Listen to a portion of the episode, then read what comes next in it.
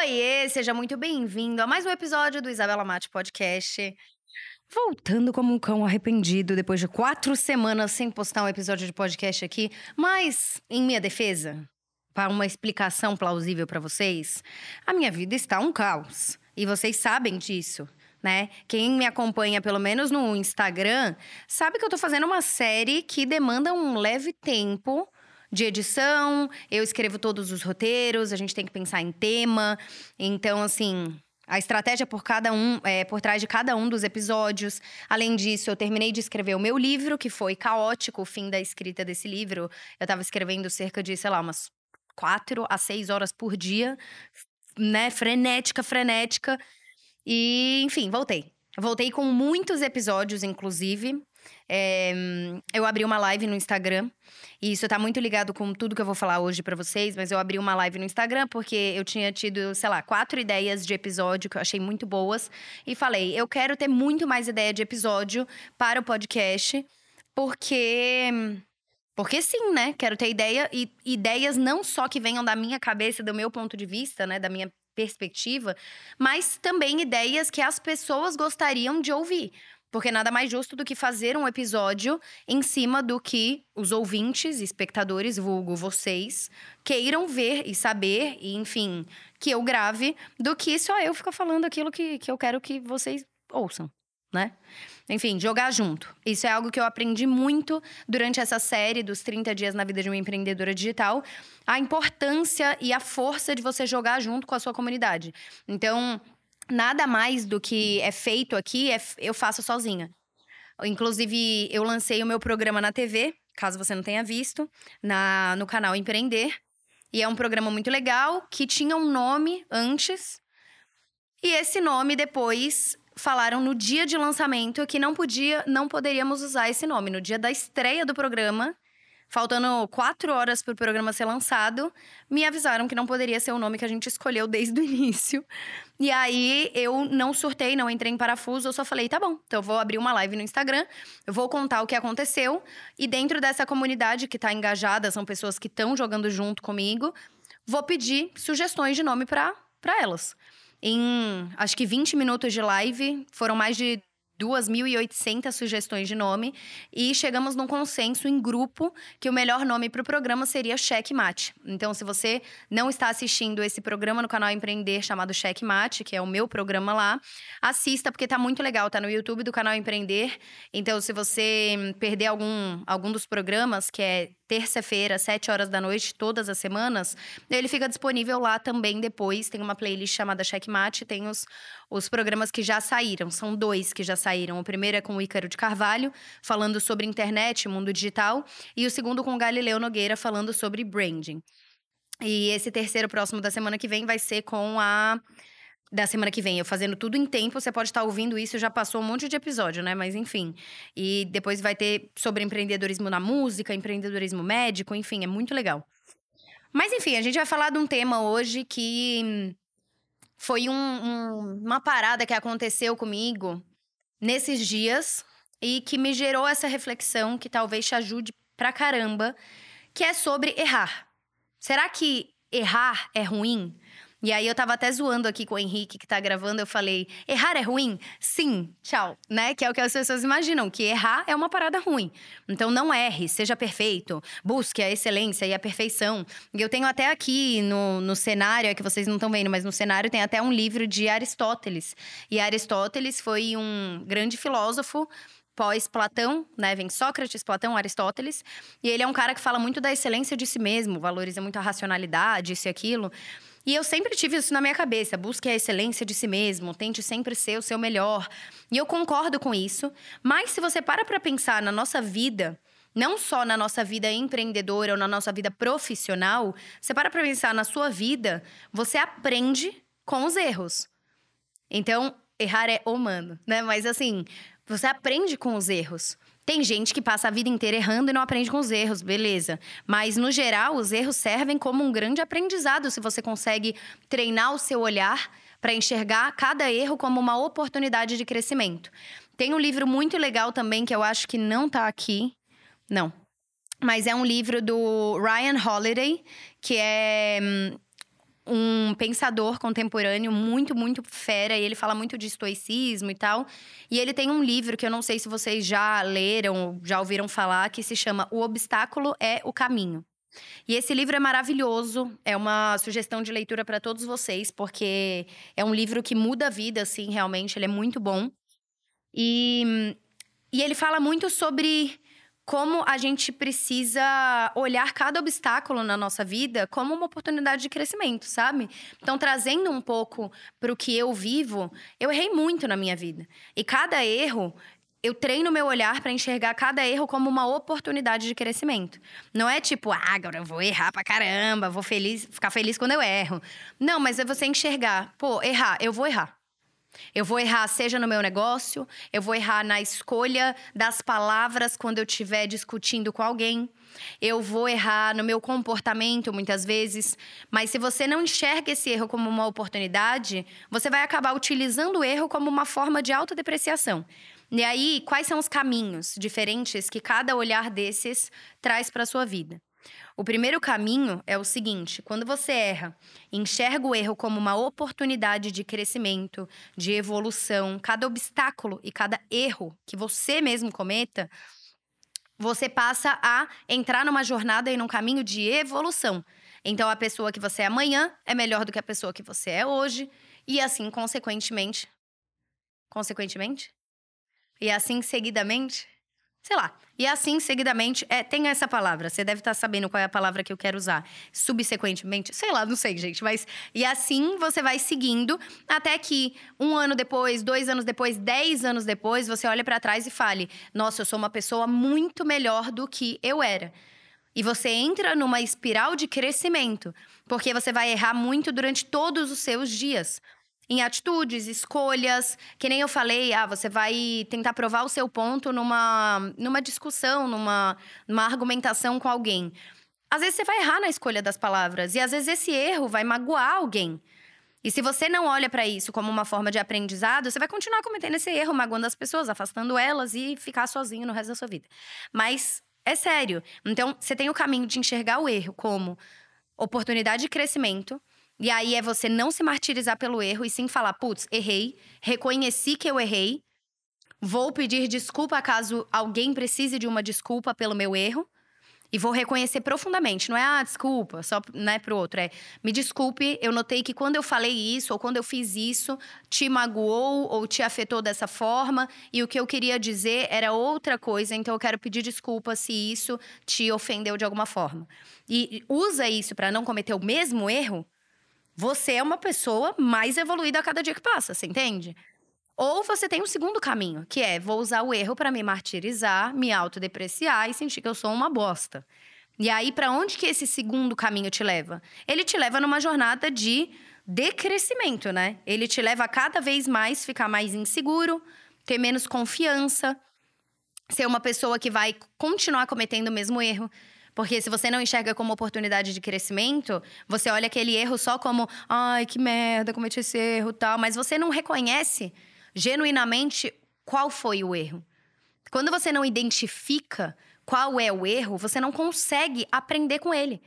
Se você simplesmente fica triste e não identifica racionalmente o porquê que isso foi um erro, seja porque afetou outra pessoa de uma forma negativa, ou porque isso gerou uma consequência negativa no seu negócio, na sua profissão, no teu trabalho, no teu relacionamento, e não enxerga o porquê, você vai continuar cometendo o mesmo erro. E aí a sua vida, ao invés dela ir para frente numa velocidade mais rápida, você vai demorar muito mais tempo para conseguir evoluir como pessoa, como profissional, enfim, o crescimento vai ser muito mais devagar para você. E, além do crescimento ser mais devagar, sua jornada vai ser mais difícil. Ela vai ser mais sofrida. Porque se você utiliza o erro como uma forma de autodepreciação, obviamente você vai se sentir um bosta cada vez mais. E se sentir um bosta, mina a sua autoconfiança. E a autoconfiança é tudo. A autoconfiança é absolutamente tudo para qualquer pessoa. Estar confiante daquilo que você faz só vem com a experiência, com o conhecimento. Então, se você usa cada erro para que ele seja uma aula na sua vida, você está todo dia aprendendo algo novo. Você entende? Então, você tem sempre dois caminhos, que é o do erro como oportunidade ou erro como martirização e autodepreciação. E aí nota na tua vida qual dos dois você está utilizando.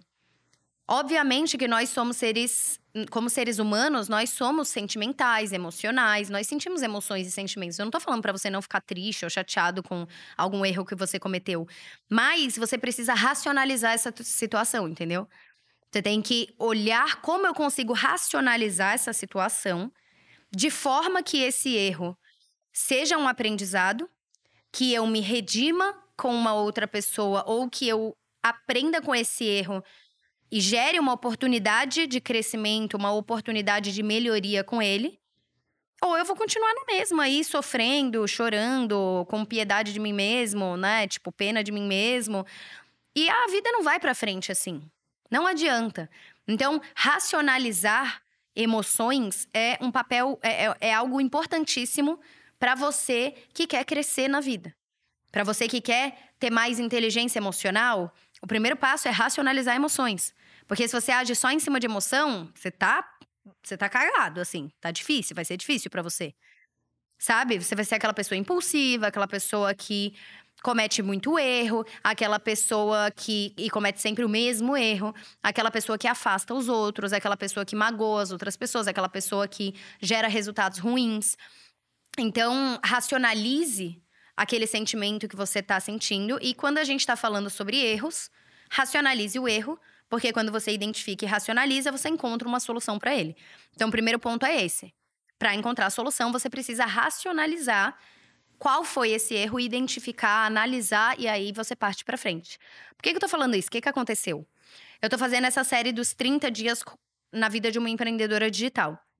O objetivo dessa série é, a gente. É muito legal que a gente criou um novo jeito de produzir conteúdo e tem muita gente que está se inspirando, e isso é muito, muito, muito legal, de verdade. Eu não fico zero chateada, eu acho isso muito legal. Eu acho que cada pessoa que produz um conteúdo cada vez melhor e se esforça, é, gera benefício para todo mundo que produz que produz conteúdo, a gente vai elevando a régua e gerando, né, conteúdos mais inovadores para quem consome. Então, assim, eu acho muito legal. Mas essa parada da série, o objetivo é eu lanço a segunda turma do Imatize, que é o meu treinamento de empreendedorismo digital, ou seja, é o meu curso online. É, é, a minha empresa de educação que tem esse curso online de empreendedorismo digital, no qual as pessoas aprendem a usar o digital de forma inteligente para transformar ele na sua maior fonte de renda. Então, desde canais digitais, estratégias, redes sociais, produção de conteúdo, é, venda, processo de venda, como otimizar, é, atendimento, e-commerce, infoprodutos, serviços, enfim, tudo que você possa imaginar é, é tratado ali. E o objetivo final era que essa série terminasse na, no dia que a gente vai fazer a live de abertura. Então, sempre que você vai fazer algum tipo de lançamento, essa é a segunda turma do Imatize. Você vai fazer um lançamento de um infoproduto, ou seja, um produto digital que une informação e é um produto, ou seja, eu vendo ele como um curso, tem aulas gravadas e ele tem uma, uma pegada de serviço, porque ele tem aulas ao vivo e suporte ativo também. Mas sempre que você vai fazer um lançamento, você tem fases. Você tem a fase de pré-captação, você tem a fase de captação, a fase de relacionamento e a fase de carrinho aberto, que a gente chama. Pré-captação é quando você começa a esquentar as pessoas para elas aumentarem o nível de consciência sobre o problema e você apresenta é, né, na de pré-captação, você na verdade só vai fazendo as pessoas perceberem que existe um problema. Na fase de captação, você começa a apresentar para elas que existe uma solução e que essa solução é o produto que você vende. No meu caso, a fase de pré-captação, o como despertar e aumentar o nível de consciência das pessoas sobre o problema, que é você não saber usar o digital de forma inteligente. As pessoas não sabem como usar o digital para conseguir criar um negócio que tenha escala, não sabem usar o digital para amplificar a voz que elas têm, não sabem usar o digital para criar novas oportunidades na vida delas. Então, desde uma pessoa, é, sei lá, um psicólogo que tá lá atendendo, ele não sabe muitas vezes como usar o digital de forma inteligente para que ele produza conteúdo, gere muito mais demanda de pessoas querendo ser atendidas por ele, consiga aumentar o valor da consulta e abra oportunidades novas que não sejam só o atendimento, às vezes o atendimento online, o atendimento físico, deixar ele mais caro, enfim, ganhar mais grana pela mesma hora de atendimento. Mas abre para novas oportunidades como criar um curso para a pessoa conseguir melhorar a própria ansiedade, ou criar um curso online para que a pessoa consiga identificar se ela é, consiga desenvolver melhor a inteligência emocional dela. E quando ele cria isso, ele cria escala. Antes ele vendia uma hora do serviço, e aí tem psicólogos que cobram 50 reais numa hora de serviço, e tem psicólogos que cobram 800 reais numa hora de serviço, né, em um atendimento. Então, ao invés dele cobrar só os 800 reais por uma hora, não é só, tá, gente? É muita coisa, mas assim, esses 800 reais por uma hora, às vezes ele consegue vender um produto digital de mil reais para 100 pessoas e fazer 100 mil reais.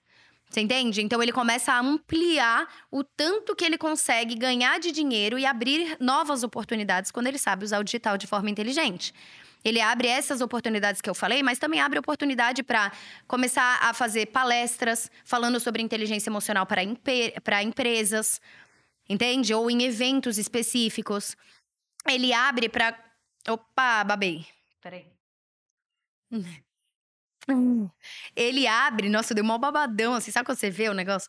Ele abre oportunidade de poder criar algum curso para psicólogos aprenderem como usar o digital para bombar o seu consultório. Você entende? Para atender todos os dias, para aumentar a sua consulta. Ou ele abre oportunidades também, que nem eu falei, para dar palestras, escrever livros. Porque se você é um psicólogo muito bom, um psicólogo clínico muito bom, que enfim, é, é, todo um desafio, né, para você se tornar psicólogo. Você tem que fazer a graduação. Muitos deles, a minha psicóloga, por exemplo, ela tem uma graduação muito fera, numa faculdade muito fera. Ela tem mestrado e ela tem doutorado. Ela é tipo assim. Ela, tem, ela é PhD, então, assim, são muitos anos. Ela ficou até os 37, 38 anos de idade, totalmente focada no estudo e no aprimoramento dela como profissional. Então, assim, é uma jornada muito intensa. E se você vai escrever um livro, por exemplo, sendo esse psicólogo clínico muito, muito, muito fera, não necessariamente você vai vender muito do seu livro, por mais que ele seja impecável e ajude muitas pessoas. Mas você pega, sei lá, um Jordan Peterson da vida, que é um psicólogo clínico, mas é um cara que usa o digital. É, e ele começou usando o digital para gravar as aulas que ele dava de psicologia e ele colocava no YouTube essas aulas. Depois, isso começou a ganhar muita atenção das pessoas, né? Porque ele é um cara polêmico, enfim, mil coisas. Mas ele é um psicólogo clínico. Começou a gerar conteúdo falando sobre é, o que está acontecendo na psicologia, é, opiniões que ele tem sobre as coisas, embasado em estudos e dados e aquilo que ele vê, né? No estudo da, da área dele. E o cara escreveu um livro que chama 12 Rules for Life, que é 12 regras para a vida. E esse livro é best-seller mundial. Eu vou, deixa eu ver aqui quantas cópias já vendeu. Ó, ele já vendeu mais de 5 milhões de cópias em todo o mundo. E isso daí, então, é... É, é, assim, 5 milhões de cópias é muita coisa, tá, gente? E não é um livro baratinho, porque eu tava vendo para comprar, ele é um livro de, sei lá, 70 reais, não sei. Tem que dar uma olhada, né, pra eu não falar bosta, mas... Ele não é um livro baratinho, sabe?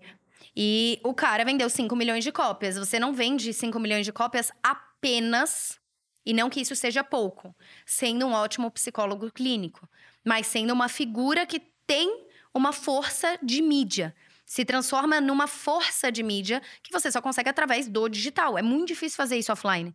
Até o Cortella, por exemplo, que é, é o professor mais seguido do mundo, né, o Mário Sérgio Cortella, filósofo, professor de filosofia há mais de 40 anos. Ele dá palestras desde os anos 90.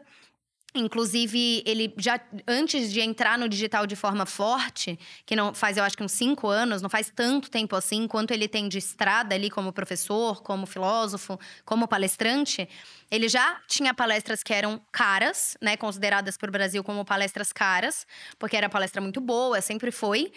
Mas ele não tinha essa, essa, esse conhecimento em massa de quem ele é. Tipo, ele é uma celebridade. Isso veio com o digital. Você entende? E isso impulsiona a palestra para se tornar muito mais cara. Hoje ele, hoje ele faz eventos próprios da palestra dele. Então, ao invés dele só dar uma palestra no lugar, ele faz o tour da palestra dele. A pessoa vai lá para ver ele. Não tem evento, não tem comes e bebes, é para ver ele. E ele lota 1.500 pessoas, 2.000 pessoas para ir ver ele. Então, assim, é, abre um leque de oportunidades muito grande e amplifica tudo aquilo que você já faz. Do nada, dei uma aula de digital. Mas assim, é, então o objetivo do Imatiz é te ensinar como fazer isso independente do, do trabalho que você tenha. Você pode ter um negócio próprio, você pode não ter negócio, você pode vender produto, você pode vender curso, você pode vender seu serviço, que nem esse exemplo aí que eu dei mais, de forma mais expansiva. E aí, enfim, então o objetivo era despertar as pessoas para este problema e na fase de captação, que foi durante essa série, mostrar para as pessoas primeiro por que, que eu seria a melhor pessoa para ensinar. Eu sou empreendedora digital há mais de 12 anos. Só que é muito difícil das pessoas entenderem a profundidade de tudo aquilo que eu faço, porque são muitas coisas. Então, desde escrever um livro, ter um e-commerce de roupas há mais de 12 anos, é, ter uma empresa de educação, fazer publicidade para marcas, palestras é, ter uma coluna semanal na Forbes, ter um podcast aqui com vocês. É, ter um programa na TV, enfim, são várias coisas que acontecem e é difícil comunicar tudo isso em um perfil só. Esse era o nosso grande desafio. Então, o objetivo era facilitar para que as pessoas entendessem quem sou eu, o que é ser um empreendedor digital e quais são as oportunidades que ser um empreendedor digital e utilizar o digital para amplificar sua voz, o seu negócio, o seu trabalho, é, qual que é o impacto disso na sua vida? Eu comecei sendo uma empreendedora que tinha uma loja de roupas e por causa do digital, todas essas outras portas que eu falei para vocês abriram. Eu não estaria escrevendo um livro hoje se eu só tivesse uma, uma loja de roupas. Eu já terminei de escrever o livro. Não vou falar que eu estou escrevendo ainda, já acabei. Mas eu não teria escrito um livro que vai ser lançado nesse ano se eu não tivesse uma força digital. Se eu não tivesse tornado a mim mesma um canal de mídia forte. Entende? Então, enfim, é... E aí, mostrar isso para as pessoas. Então, durante essa série, elas viram muito o meu lado humano, o meu lado empreendedor, o meu lado por trás das câmeras, que eu acho que é tão importante para que as pessoas consigam enxergar o valor naquilo tudo que é feito. Então eu trouxe desde os bastidores de como a gente fez o meu bazar da loja virtual, eu trouxe os bastidores de como criar um programa, as coisas que eu aprendi com ele, o que deu errado, o que deu certo. E enfim, então como a live de lançamento é no dia 28 de junho, que é uma quarta-feira, o objetivo era que essa série fosse até o dia 28 de junho. Só que, quando a gente fez o bazar e faltavam 45 dias mais ou menos para começar, né, para para a data de lançamento e tal. A gente pensou nessa série. O Lua veio com essa ideia, eu falei: "Nossa, genial, vamos para cima", tal. Comecei a escrever as ideias, os episódios, os roteiros e tal. Eu já falei, vamos começar a lançar, vamos para cima, tal. E a gente lançou o primeiro episódio com base em uma data que na minha cabeça faria muito sentido de lançar, em Matiz, essa segunda turma, e a data era dia 22 de junho, 19 de junho, sei lá, nessa semana mais ou menos de junho. Não dia 28. E aí eu comecei e fui no entusiasmo. E aí foi chegando, foi chegando, foi chegando perto da data. Faz umas duas semanas a gente olhou e falou: tem alguma coisa errada. Porque a série vai acabar no dia 22 de junho e a live de lançamento é no dia 28 de junho.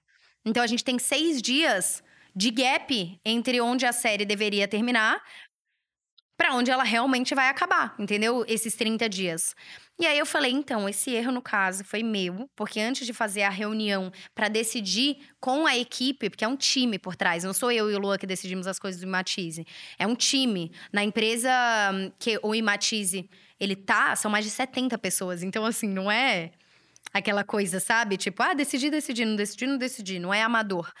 E aí, antes de fazer a reunião, já tinha feito, né? Já tinha começado a postar. E não dava para falar, gente, espera uma semaninha que eu já volto com o próximo episódio. Tinha que continuar. E a gente decidiu essa data porque seria o melhor, enfim, em cima de um monte de coisa. E aí eu falei, tá bom, o erro foi meu, mas eu já aprendi que eu tenho que ver antes tal, mas o que, que eu faço agora? Como que a gente continua essa série? Ou como que a gente comunica na mesma intensidade que essa série tá sendo, porque tá sendo um sucesso absoluto, assim, até o dia 28. E aí eu vim com a solução. E é isso que eu quero que você entenda: é o olhar treinado para a solução. É, eu vim com a solução, com o Lua falei, amor, eu acho que, como durante toda essa série a nossa, o nosso propósito maior foi fazer as pessoas jogarem junto. Então, nós somos um time, a gente tem a meta de leads, né? A meta de leads orgânicos, ou seja, sem gastar nenhum real com anúncio para esses leads. A gente está fazendo anúncio, mas isso vai para uma planilha separada. Para esses leads, a nossa meta orgânica era de 5 mil leads orgânicos. Ou seja, 5 mil pessoas clicarem no link do Imatize, entenderem o que é o treinamento e voluntariamente colocarem o seu nome, telefone e e-mail. Quando ela faz essa atitude, demonstra interesse no treinamento e dá o enviar lá, ela se torna um lead. Ou seja, é uma pessoa que não é a, a galerona, é a pessoa que demonstrou algum tipo de interesse. Nossa meta o original eram 5 mil leads, mas eu fui no, no, Eu acho que no segundo episódio da série, eu falei: a meta são 5 mil, mas a gente vai dobrar a meta e são 10 mil a nossa meta, né? Que é uma meta difícil de você conseguir.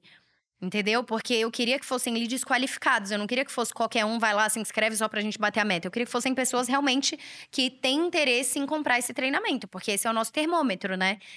É, e aí, enfim, então a gente tava sempre falando, ó, atualização da meta, a gente tá com tantos leads, vamos lá. E aí a galera, pô, já compartilhei com oito pessoas próximas para também fazerem o treinamento, pra gente fazer junto. E isso tá sendo muito, muito legal. É, então a galera sempre jogou junto.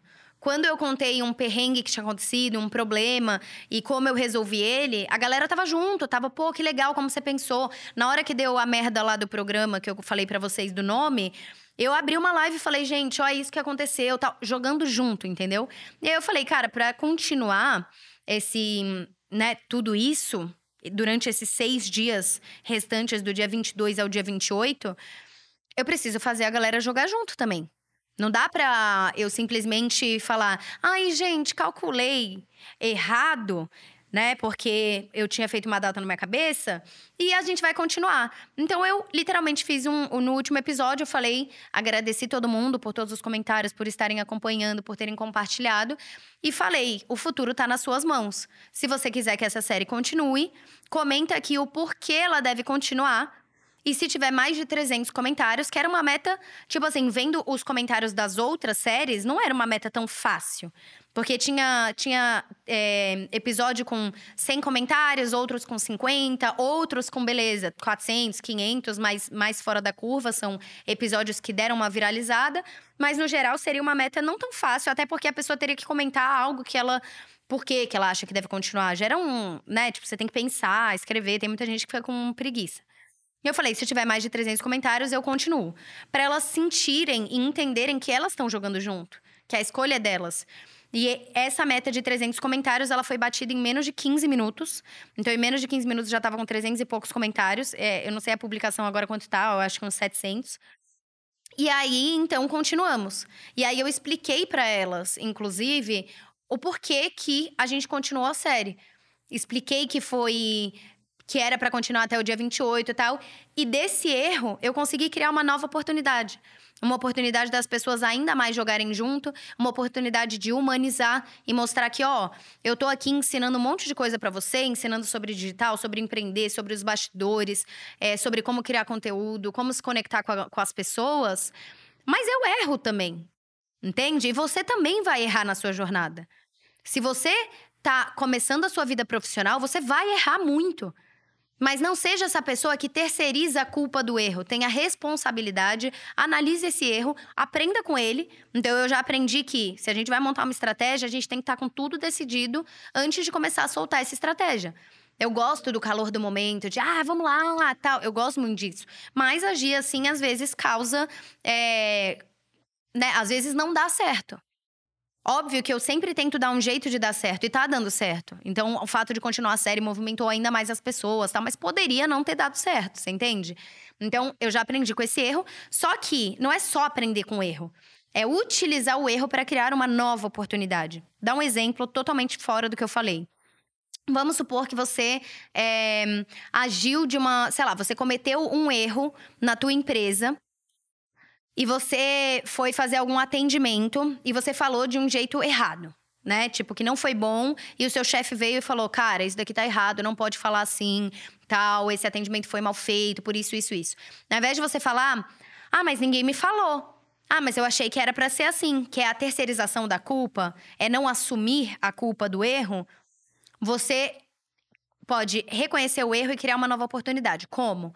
Você pode chegar e falar o seguinte: me desculpe por isso, você pode até falar, eu realmente não sabia, mas eu deveria ter te perguntado, já que eu não sabia, para construir a melhor resposta para o cliente. Eu quero saber como que eu posso melhorar o meu atendimento e se você conseguiria, de repente, me ajudar com um mini treinamento de como seria melhor é, essa resposta ou em outros casos, para que eu consiga melhorar a minha capacidade de atendimento. Então, você cria uma oportunidade de criar um vínculo mais forte com o seu chefe. É, dele, dele olhar para você e falar, puta, essa é uma pessoa que reconhece erro e quer crescer. Então, esse vínculo, ele acaba sendo mais muito mais profundo, sabe? E a pessoa valoriza mais você por um erro. E você ainda acaba conseguindo, às vezes, um treinamento com esse seu chefe um pouco mais profundo e se torna uma pessoa melhor em atendimento. Então, você se torna um profissional mais valorizado. Ou no seu negócio, você cometeu um erro e esse erro te custou, às vezes, um é, sei lá, um prejuízo financeiro X. Entende? Aí você pode simplesmente usar esse erro para criar uma nova oportunidade. Tanto de não er... ó, vou dar um exemplo. Ah, você tem uma loja de roupa.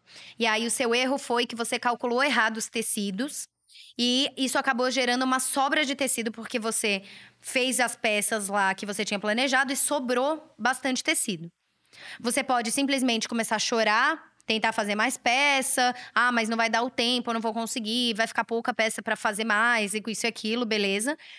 Ou você pode ficar se martirizando pelo erro, chorando na cama e tal. Ou você pode falar, putz, eu acabei de aprender que eu tenho que fazer um cálculo extremamente perfeito de consumo de tecido por cada peça, quanto que eu vou precisar exatamente de tecido e calcular uma sobra de tecido menor para que eu não tenha o prejuízo financeiro de ter gastado grana com tecido e ele ser jogado fora, entre aspas. Então eu aprendi com isso e vou criar uma nova oportunidade. Então eu vou pegar esse tecido e às vezes eu vou fazer, sei lá, o saquinho de enviar os produtos dessa coleção, eu vou utilizar esse tecido para fazer.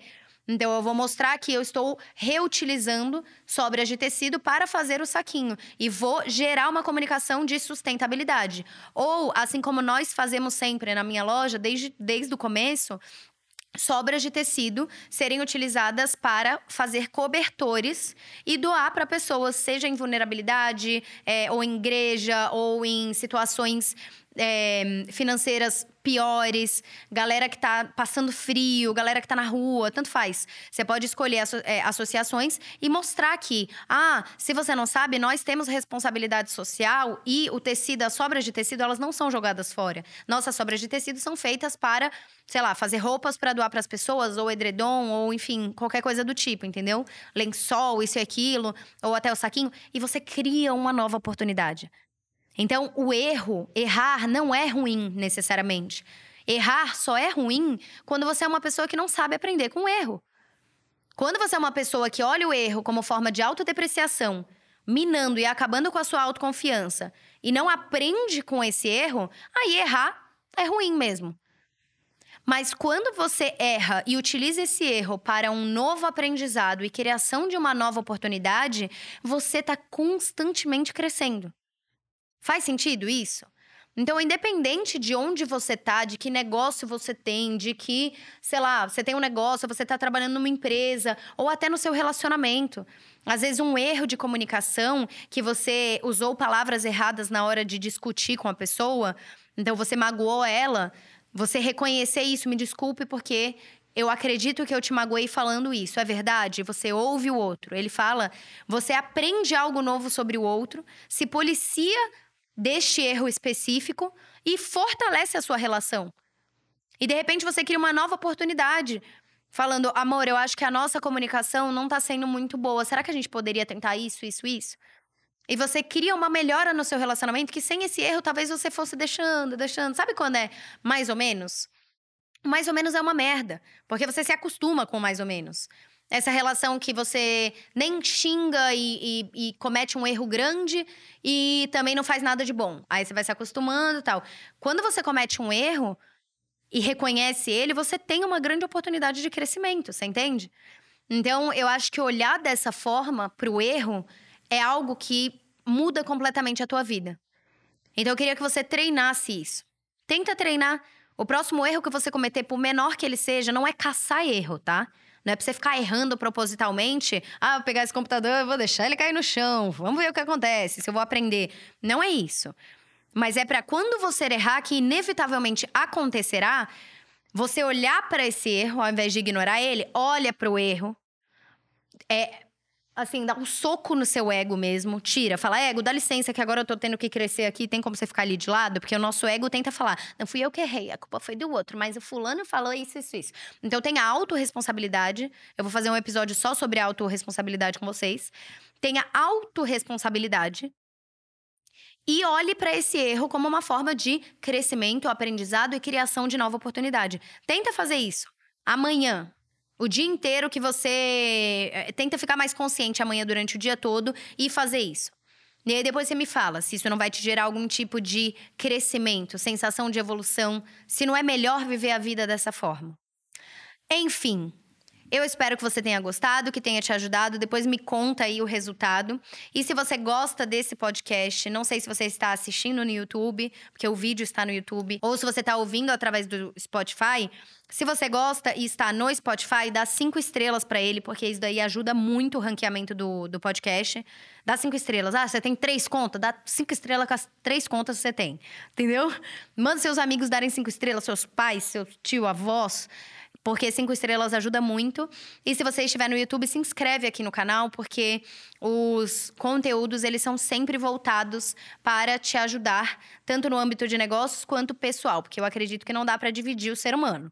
Ah, aqui você é profissional. E aí você não evolui como pessoal e acha que do lado profissional você vai ser o pica das galáxias. Você até pode ser, mas sua vida pessoal vai ser uma merda. Então, a gente sempre tenta focar em como utilizar o profissional e o pessoal, fundir isso para que você se torne uma pessoa melhor. E eu te encontro então no próximo episódio. Beijo grande.